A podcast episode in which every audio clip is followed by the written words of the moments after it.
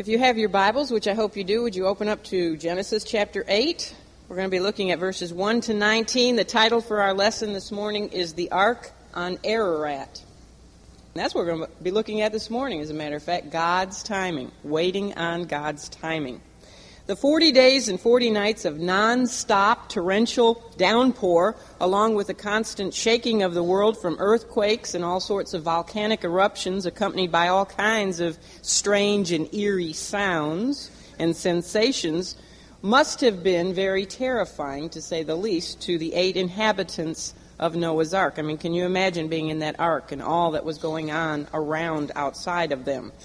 Their faith in God's promised protection from his own wrath against the sinfulness of that pre flood world would have been put to the test as they tossed and turned in the raging tempest of that global flood which destroyed all living flesh and all vegetation from off the face of the earth. Furthermore, during the 100, the entire 150 years, or I mean days, excuse me, since the flood had begun, which is where we're going to pick up our study this morning in Genesis chapter 8. During those 150 days, Noah had not heard from God. When was the last time Noah heard from God? When he told him to enter into the ark, and then, of course, seven days later, he closed the door, but we don't have any word of communication from God. He just shut the door. Well, in this lesson, which, as I said, is entitled The Ark on Ararat, we are going to learn once again of the incredible faith of the man named Noah, as is going to be evidenced this time by his great patience in waiting to hear from God about the proper time to exit the ark, to get out of the ark. And more importantly, we are also going to learn of the faithfulness of God Himself in keeping His word and in remembering those who belong to Him. So our outline is made up of five parts. We'll look at the remembrance of God, the recession of the waters, the rest of the ark, the restraint of Noah, and the replenishment of the earth. And let's begin then by looking at Genesis 8 1, just the first part of that verse, the remembrance of God, where it says, And God remembered Noah and every living thing and all the cattle that was with him in the ark. That's all I'm going to read right now. Even though it took uh, the water vapor canopy, which surrounded the pre flood world, 40 days and 40 nights to completely deplete itself.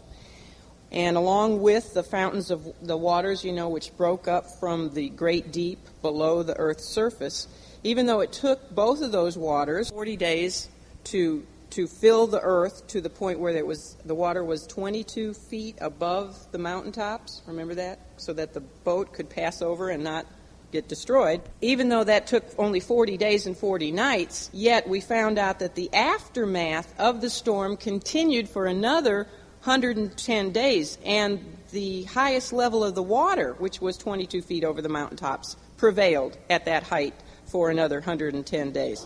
Although no more new water was being added to the flood height, yet we know that the hydrological cycle of our present world must have begun to operate by then, you know, after the water vapor canopy dissolved. So, water which was evaporating off of the mighty flood waters would have gone up into the atmosphere and formed clouds, which then would have become heavy very quickly because the whole world was nothing but water. So, can you imagine the amount of, of water vapor that was going up to form clouds? So, those clouds would have gotten very heavy and again would have precipitated water back down to the earth. Because the entire world was nothing but water, the rainfall was probably almost continuous, even though, you know, the downpour, the heavy, heavy downpour, which created that height of 22 feet over the mountaintops only took 40 days and 40 nights. Yet after that, what I'm trying to say is that it would have kept raining. Not the torrential downpour, but still it would have rained like we know rain today. Because the water would have evaporated, made clouds, and then precipitated it back. And so, um, and there was nowhere for the water of the earth to go. There was nowhere for it to go. So it would have stayed at the same level with the new rain system of evaporation and clouds and precipitation in effect. So the only way that the water would have ever receded would have been if God once again intervened.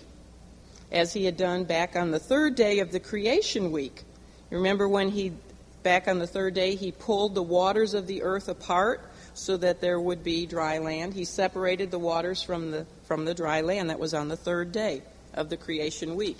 Now, if we can attempt to imagine just being Noah in his situation at that time, we will readily realize that once again his faith in God was put to the test.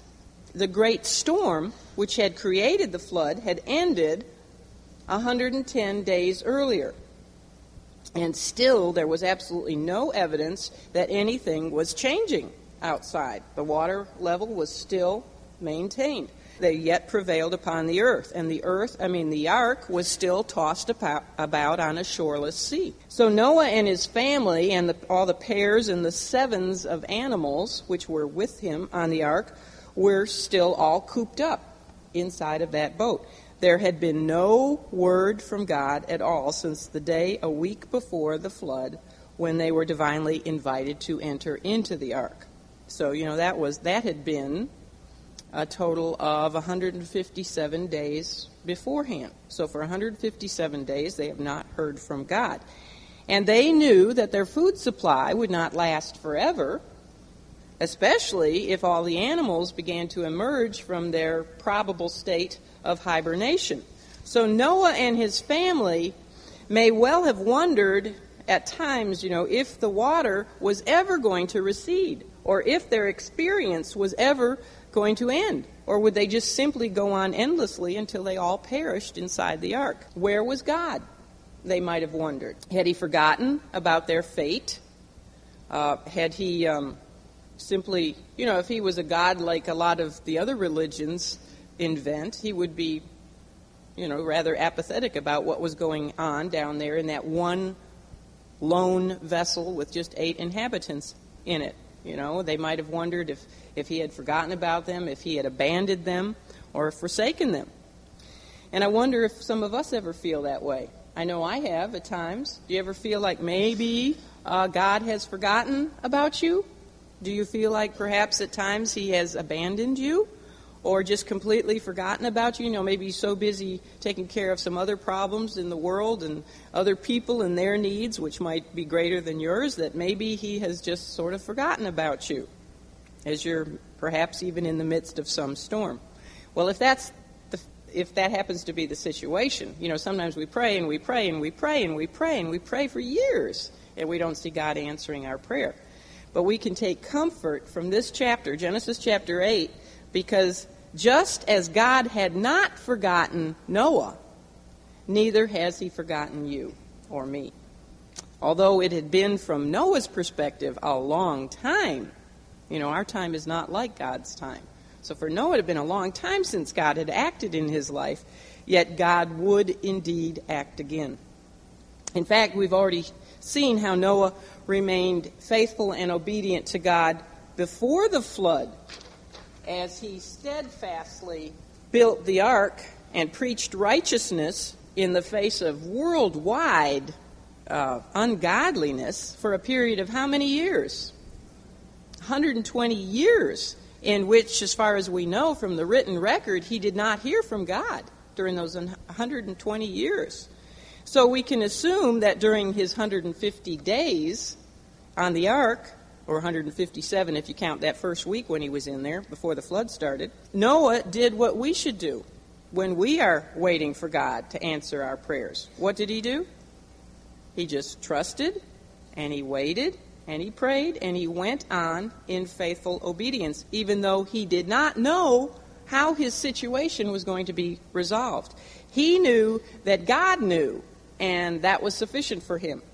And likewise, it should be sufficient for us, right? We know that God knows the plans He has for us, and so we should just trust in that. God works on His own time schedule, not ours. He had a plan for Noah, and He had a plan for the renewal of the world that He had created, just like He has a plan for you, which He will work out in His own time and in His own way. And I think it's significant. You know, lots of times God puts us through trials where we learn to wait so that we increase our, our, faith, our patience in God. I mean, God had taught Noah through 120 years of waiting. So 150 days, or even he's going to be in the ark, we'll see today, a total of um, 378 days altogether. That's nothing after 120 years, is it? I mean, that was a piece of cake. so after 150 days from the time the flood began, Genesis 8 tells us that God remembered Noah and every living thing and all the cattle that was with him in the ark. Now, the Hebrew term remembered that you see there in verse 1 does not imply that God had forgotten Noah. God is God, and of course, he cannot forget anything. Rather, it means that God was now going to act on behalf of Noah. And later on in Genesis, when we get to this one of these days, we're going to read that God remembered Abraham. And therefore, he sent Lot out of Sodom before he then destroyed that city. We'll also read that God remembered Rachel and opened her womb so that she could bear a son. And he remembered Hannah and uh, opened her womb likewise. And God remembered his people when they were in their bondage in Egypt because he remembered his covenant that he had made with Abraham and Isaac and Jacob. But the first time that we ever read the statement about God remembering is found right here in Genesis 8 1, and it is in regard to his remembrance of who? Of Noah and the others, including the animals who were in the ark with Noah. God was ready to start Noah and his family and all the animals on their journey to a new beginning in a new world.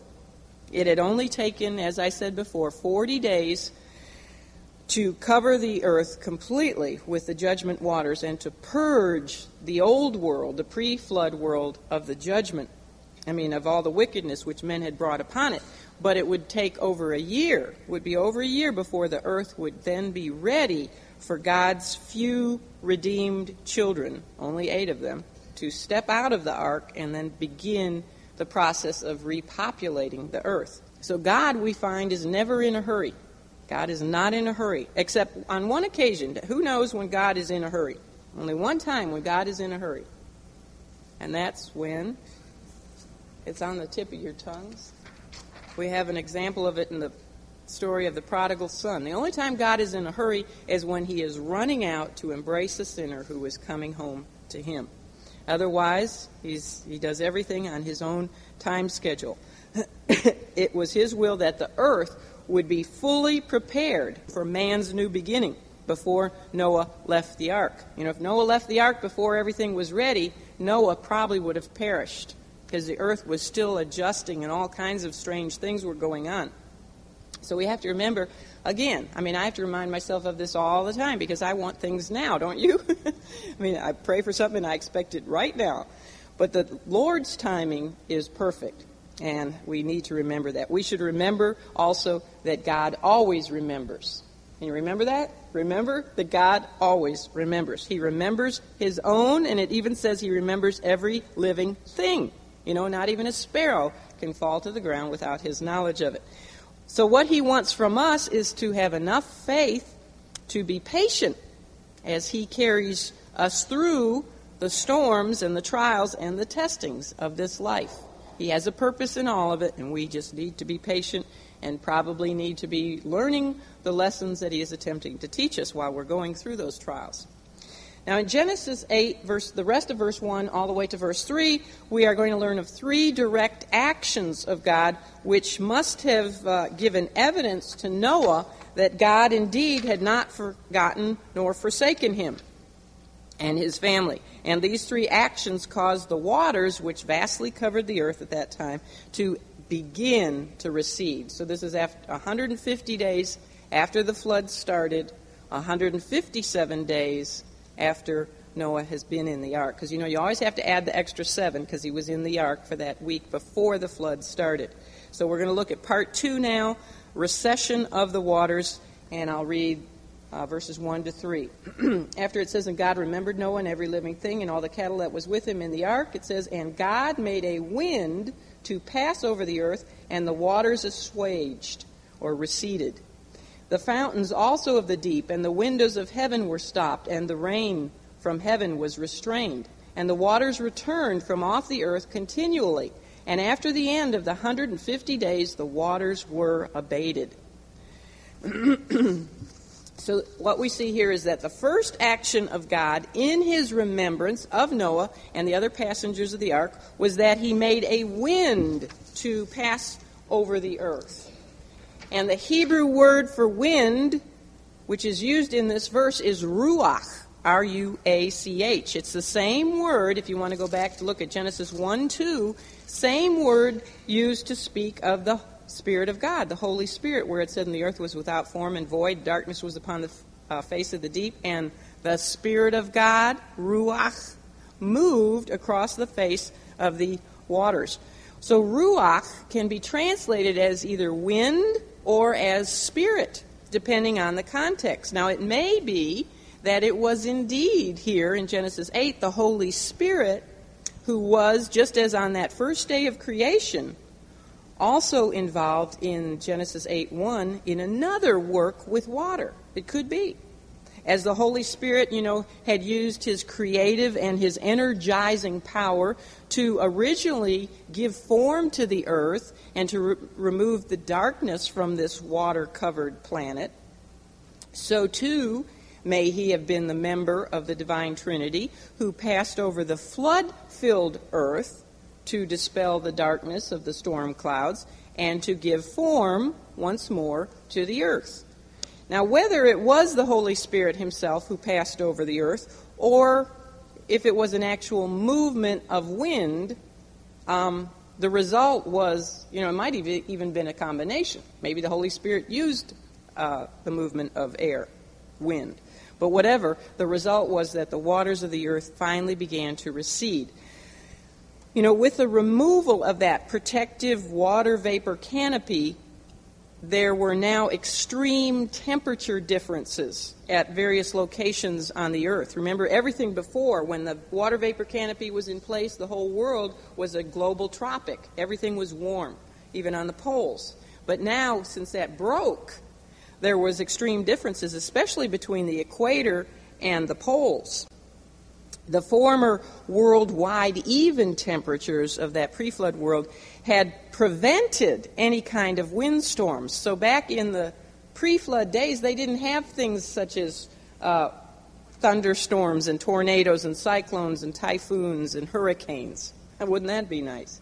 Not to have to worry about hurricane season and tornadoes. But they didn't have any of those. But on the 151st day after the flood, God brought about a great air movement, which then initiated our current complex system of atmospheric circulations, you know, the system we have today.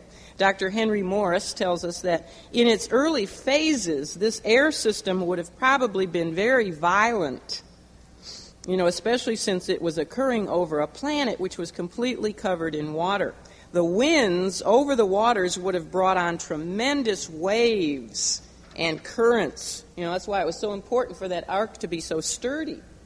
So there have been all kinds of great big huge waves and currents, and it would have produced a great deal of water evaporation, especially over the equatorial regions, which would have been much warmer.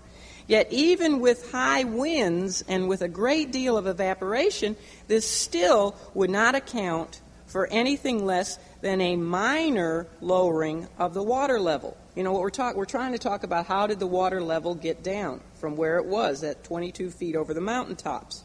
So the wind would have accounted for a little bit but not very much. So in conjunction with the wind passing over the earth, God would have had to have rearranged the topography under the waters in order to create new areas for the water to occupy.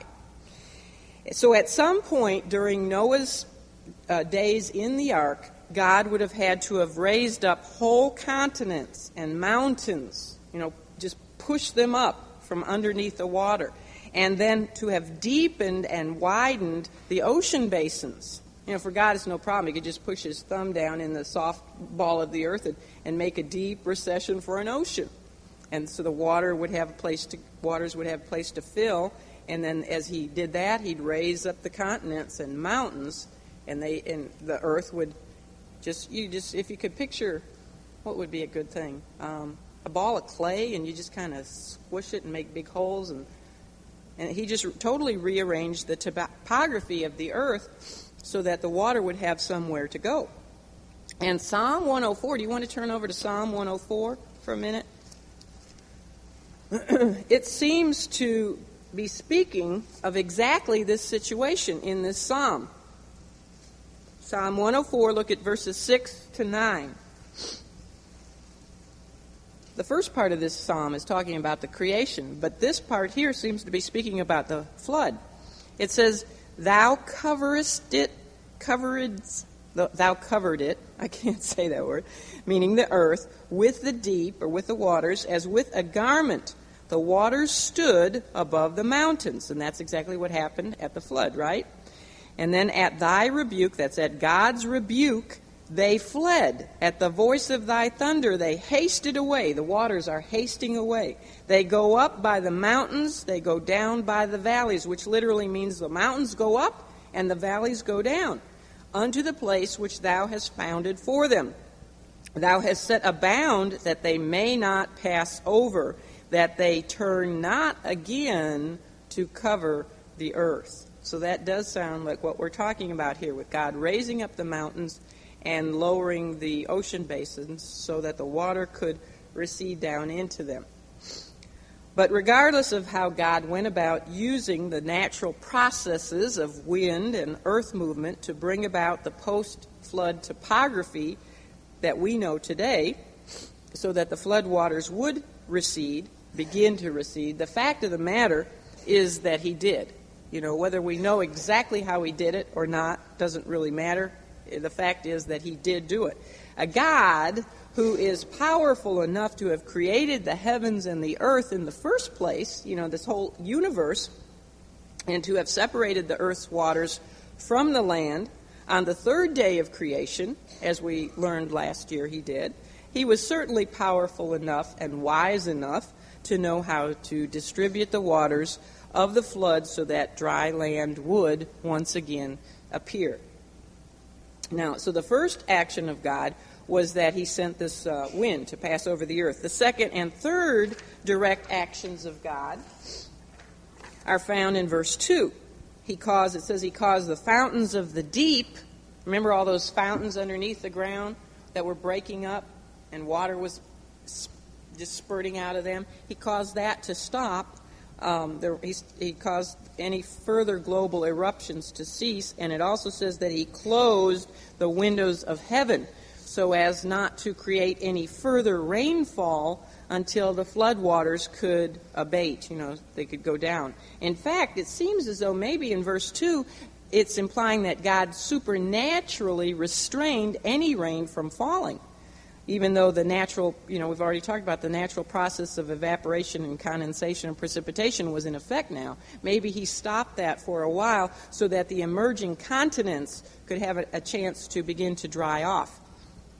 But as the waters returned from off the earth continually, much, and I think we saw this in, um, in one of those videos, much of our current topography that we're familiar with today would have been produced by the power of vast quantities of moving water. And that's what would have formed such things as the Grand Canyon, you know, and, and the, the layers of strata that we find in the geologic column. And that's a study in itself. And again, I recommend if you really want to get into it, to get the book, The Genesis Flood, by Dr. John Whitcomb and by Dr. Henry Morris. They co authored it. But I'm warning you, it's pretty heavy. It's, it's, uh, you almost have to be a geologist to go through it. Okay, that's all I'm going to say about the recession of the waters. Let's go now to part three of our outline, the rest of the ark. And for this, let's look at verse 4. It says, And the ark rested in the seventeenth month, on the seventeenth day of the month, upon the mountains of Ararat. As the waters began to recede, the highest peaks of the mountain ranges began to show above the water level. and it was in uh, one such mountain peak, and that's where they would love to know where, but we don't know exactly where.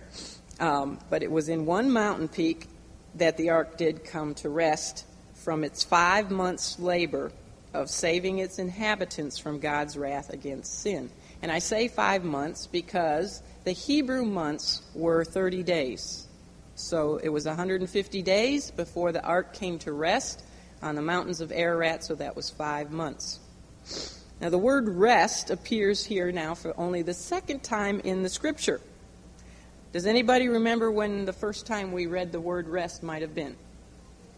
Right, exactly. When God rested back in Genesis uh, 2, I think it was, verses 2 and 3, it says, And on the seventh day, God ended his work which he had made, and he rested on the seventh day from all his work which he had made. And then it uses the word rest again in verse 3. Since the ark serves as a prophetic picture of who? Of the Lord Jesus Christ, it's appropriate that the Bible mentions the fact that the ark rested after having completed its task of saving those who had entered into it for, uh, for salvation from judgment. You know, Christ also, not only did he rest after the creation work, but when else did he rest? After his redemption work, after his work on the cross, um, because he is now seated. Where? At the right hand of the throne of God. He's not standing, he's resting. He's, he's seated at the right hand of God on high. You know, just kind of like the ark was on high, Christ is on high, resting.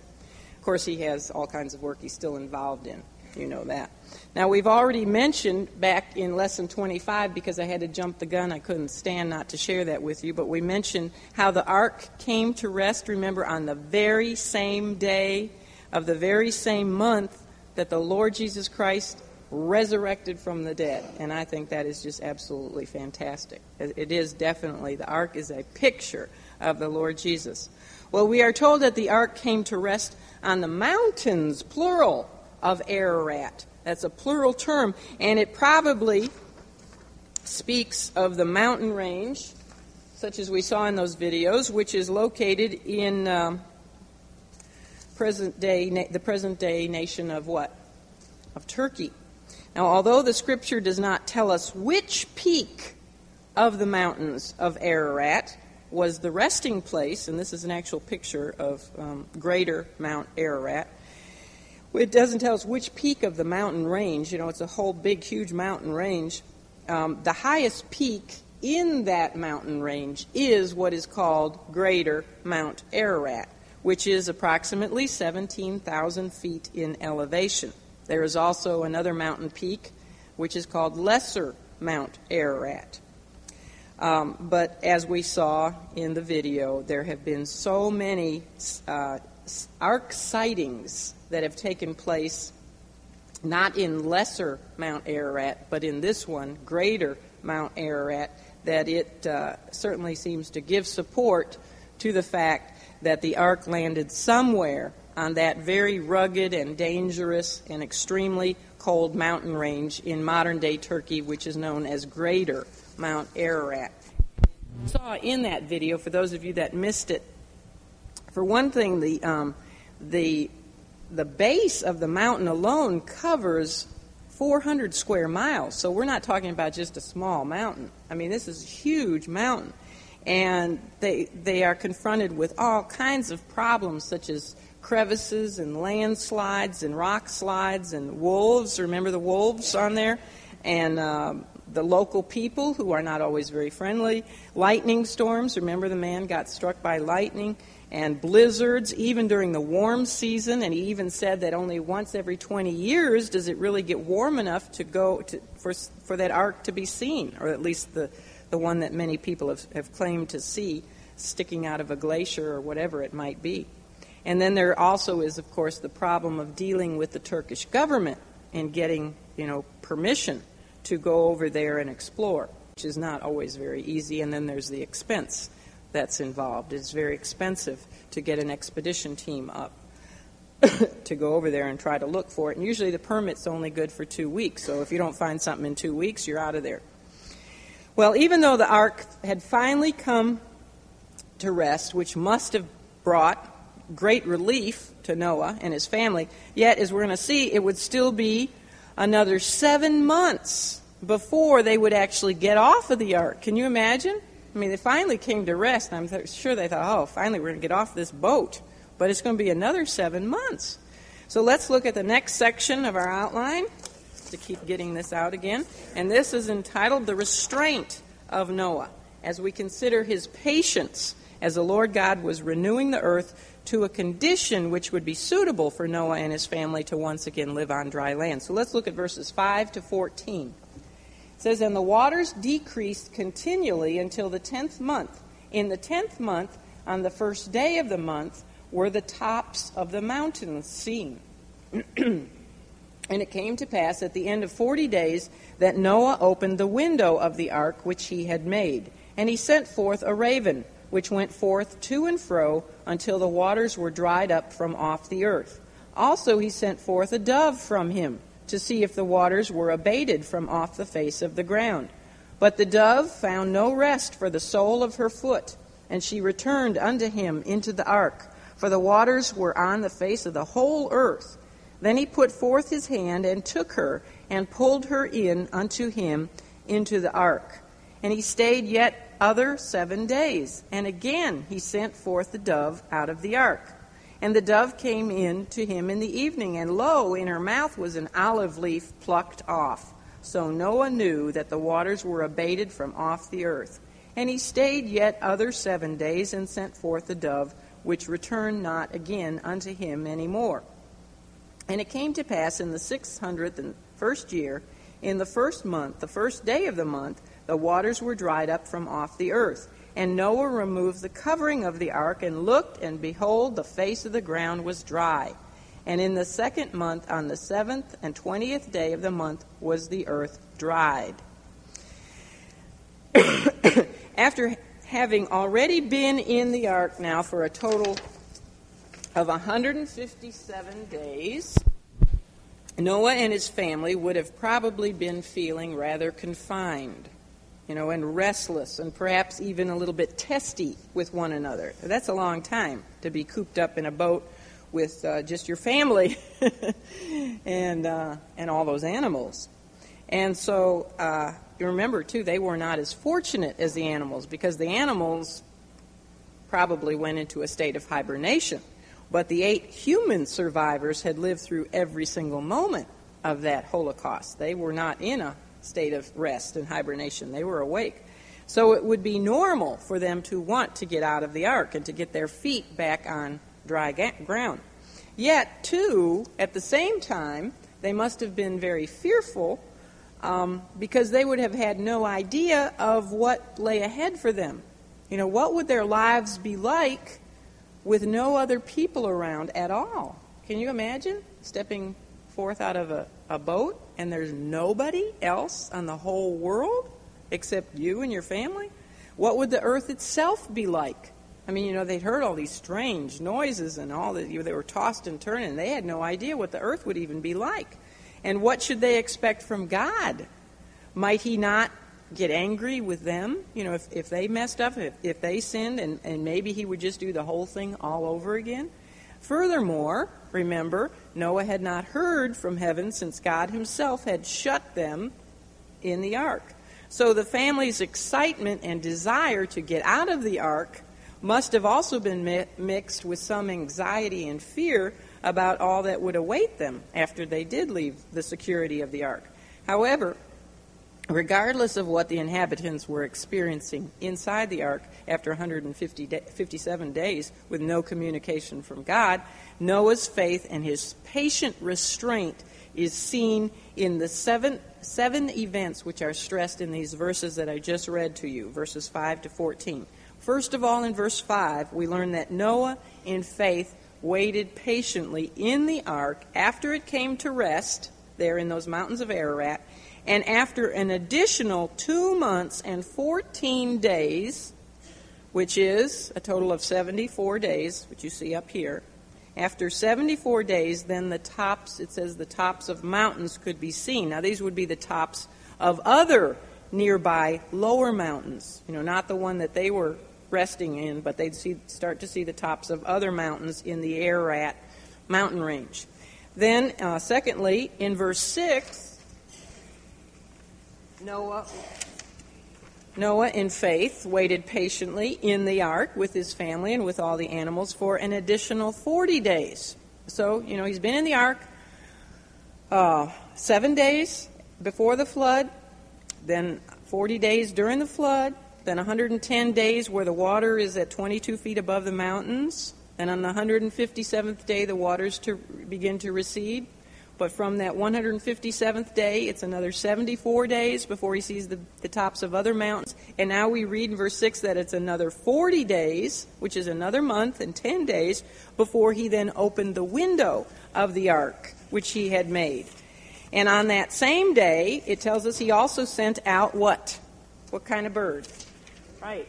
He sent out a raven. And this would have been then the 264th day after the flood had begun, the 271st day since Noah had been inside the ark.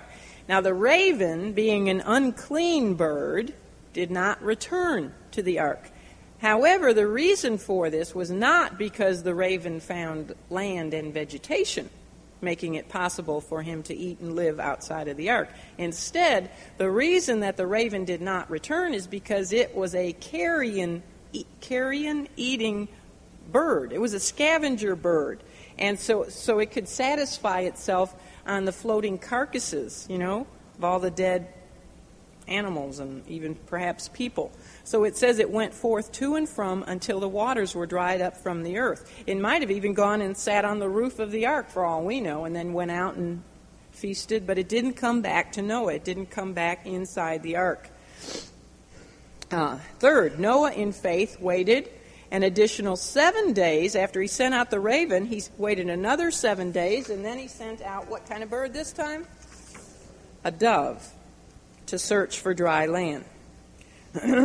a dove, of course, you know, has a much different nature than a raven because doves are clean birds. They eat seeds and they eat vegetation and not the flesh of the dead, as ever since the fall, um, the scav- the, did the scavenger ravens.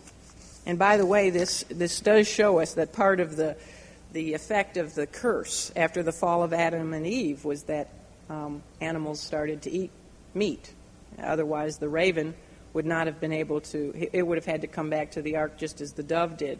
But at this point, you know, animals were eating one another and birds were scavengers, such as the raven. That was all part of the effect of the curse after the fall.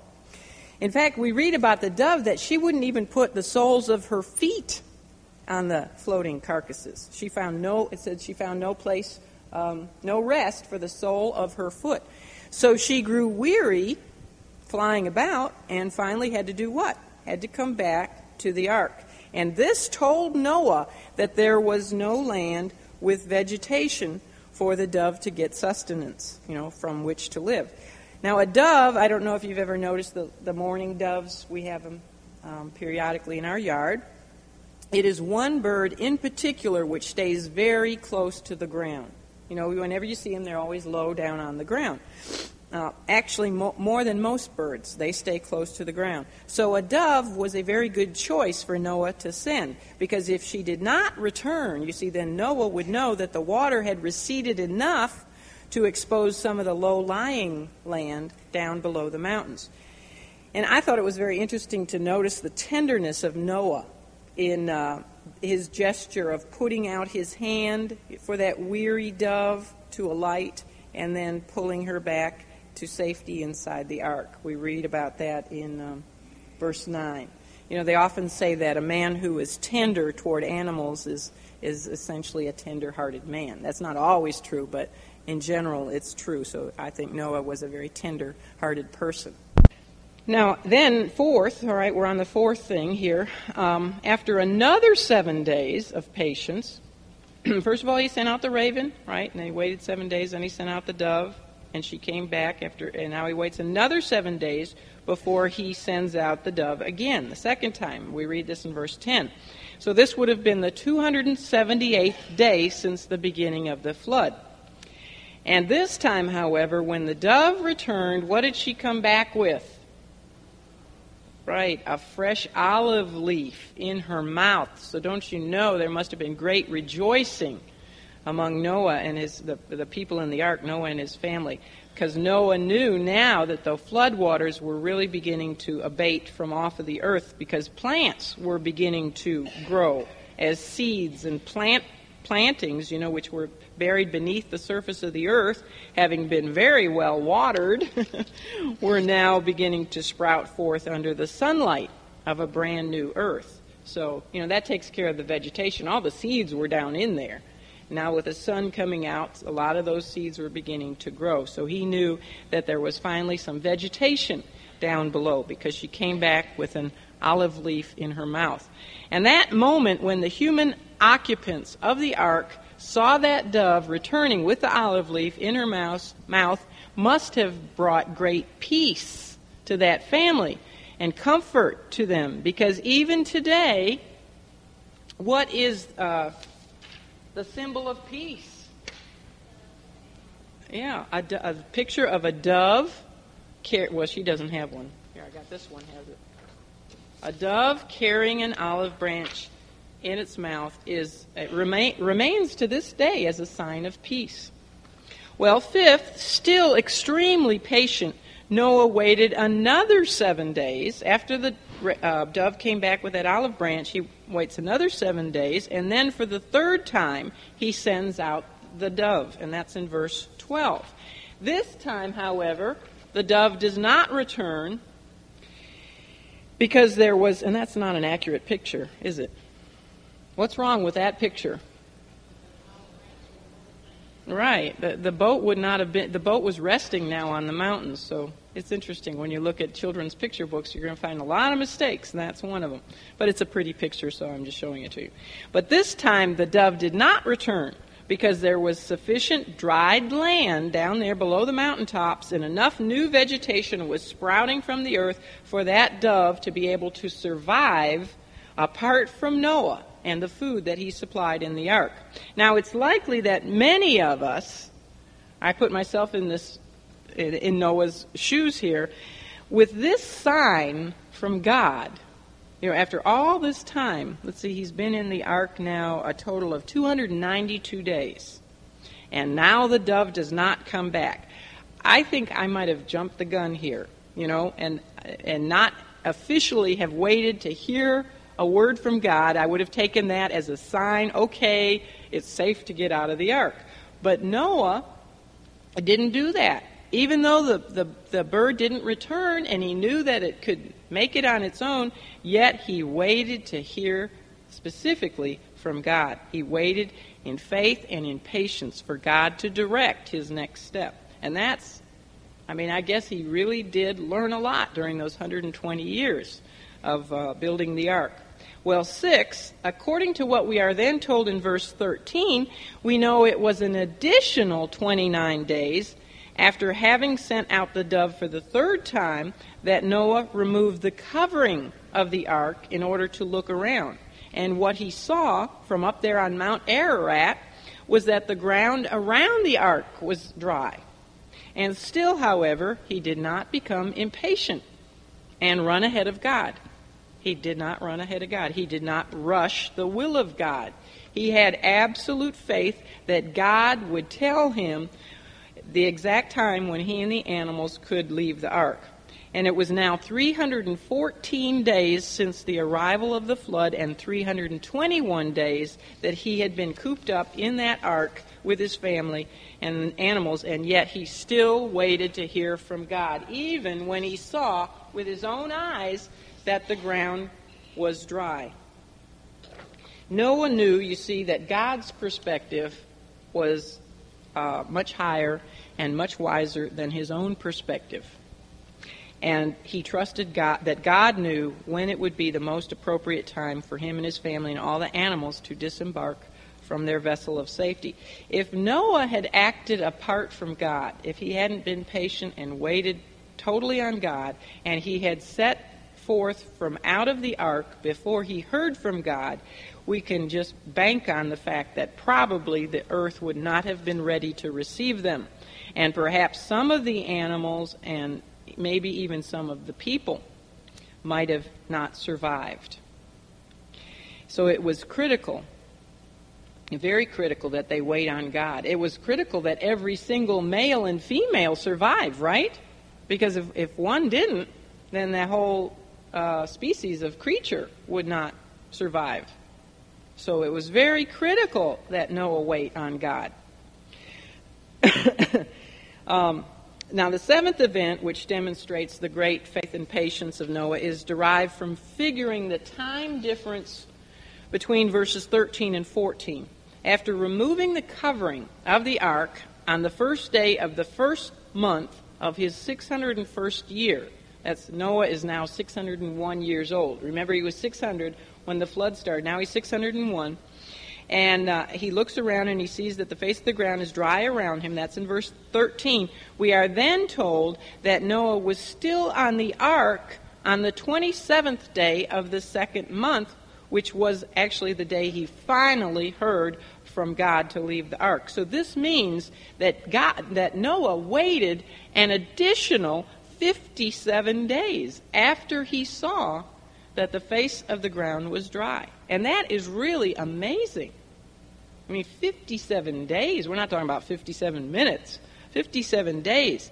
He would not leave the ark until he heard from God. So, 378 days after he had gone into the ark, and 371 days after the flood had begun, Noah finally again heard from God.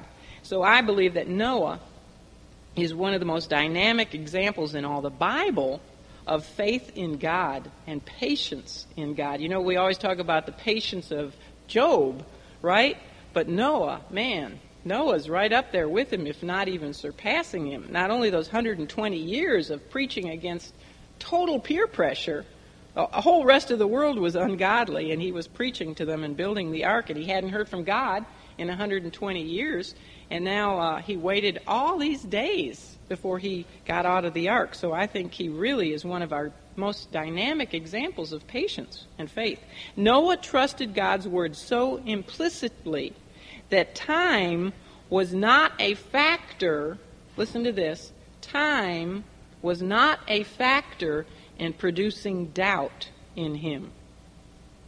Do we allow time to produce doubt in us? We do we have our little schedule, and when God doesn't meet our little schedule, then we start to doubt God. But time was not time should not be a factor, because with God, one day is as a thousand years. He's outside of time. And we have to remember, if you get nothing else out of this lesson, remember we need to wait on God, His timing. So after having waited 120 years, um, waiting one year and 17 days for Noah was no big deal. Um, and that's why maybe God will sometimes put us through testing periods, so to stretch our faith and to stress, stretch our patience in Him. You know, if we've gone through one trial, then the next trial that comes across, we have learned to be patient and to just keep trusting. Trust in the Lord with all thine heart and lean not unto thine own understanding, right? In all thy ways acknowledge Him, and He will direct our paths. So I just pray that the Lord would grant us to have the patience of Noah. Okay, let's look quickly at the last section of our outline, the replenishment of the earth. And for this, we'll look at verses 15 to 19.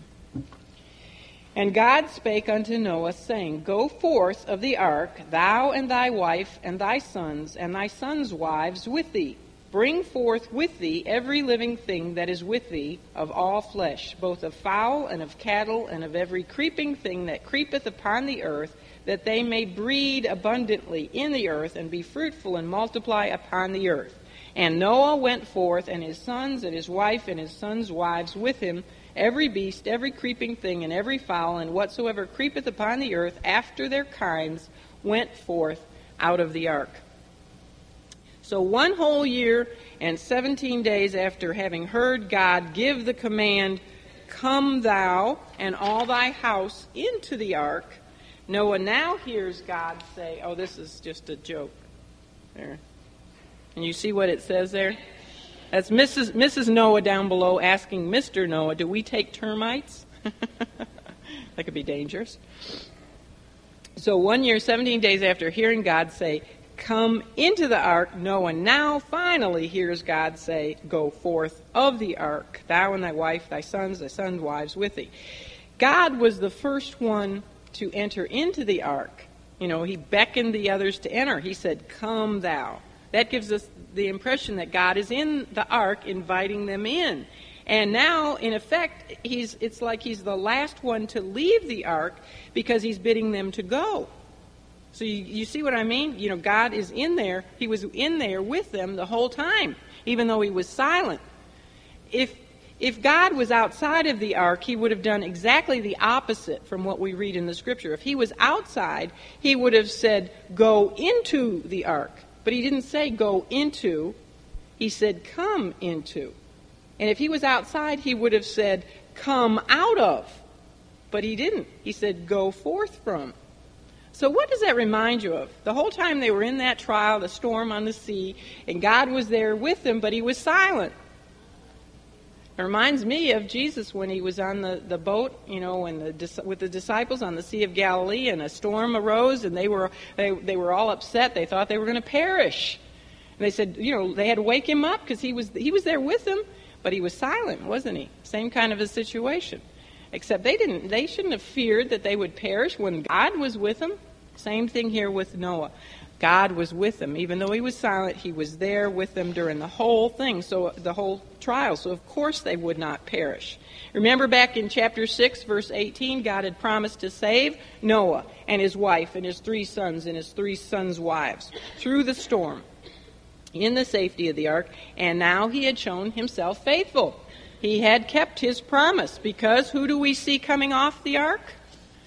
All eight members plus every living thing.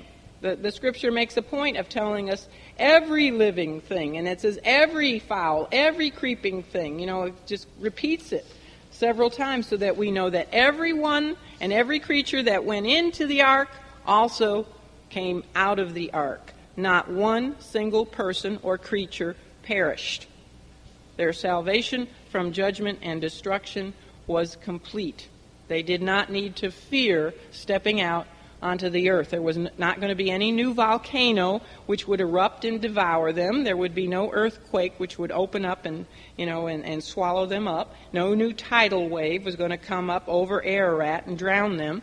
No new torrential downpour was going to again cause them to go scrambling back into the ark because God Himself told them, in effect, the coast is clear. You can leave. You will be safe now. And the animals, having probably just awoken from their long time of rest, hibernation in the ark, were also brought forth so that they could breed abundantly. This tells us that there was no reproduction going on inside the ark, which is another indication that they were in hibernation. He says, Now breed abundantly and be fruitful and multiply upon the earth. You know, with no other animals in existence, the original pairs of creatures that came off that ark would have had no competition for food and, and not so much danger initially of being eaten by their predators. So the animal population probably took off at a great rate. The various kinds of creatures probably then continued moving across the lands until they found an ecological area which was uh, perfectly suited for them, you know, for what type of creature they were. And if you look at where Ararat is, it's just beautiful. It's very centrally located so that the animals could um, move um, south into Africa, down this way, into Africa, and then they could go east over into Asia this way. They could go west into Europe, and they could go north up into, you know, the, the Soviet Union, that area up there. And eventually, some of those animals would have found a land bridge, which is now the Bering Straits, which would have taken them over into the Americas. And others would have discovered another land bridge known as the Malaysian Straits, which perhaps even took them as far as Australia. Geologists know that such land bridges did exist. So there's no problem for them crossing oceans because um, during the Ice Age, which, by the way, I have in your notes more information about the Ice Age, but it wasn't the millions of years long as the evolutionists would tell us, but the Ice Age probably lasted a couple hundred to maybe a thousand years at the most, and it was an aftermath from the flood.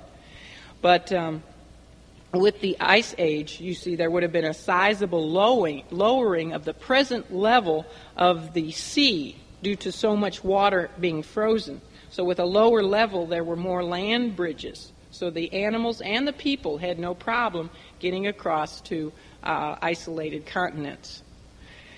Now, speaking of land bridges, the ark itself served as a bridge.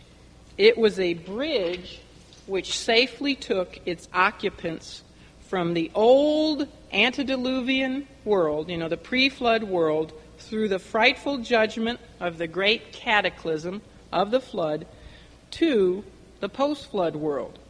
Right? It was a bridge. It took the people inside of it from the old world to the new world. Now, the ark, as I've said over and over again, was a beautiful prophetic picture or a type of the Lord Jesus Christ. In many ways, we find this is true, including the fact that he, too, just as the ark, he also is a bridge.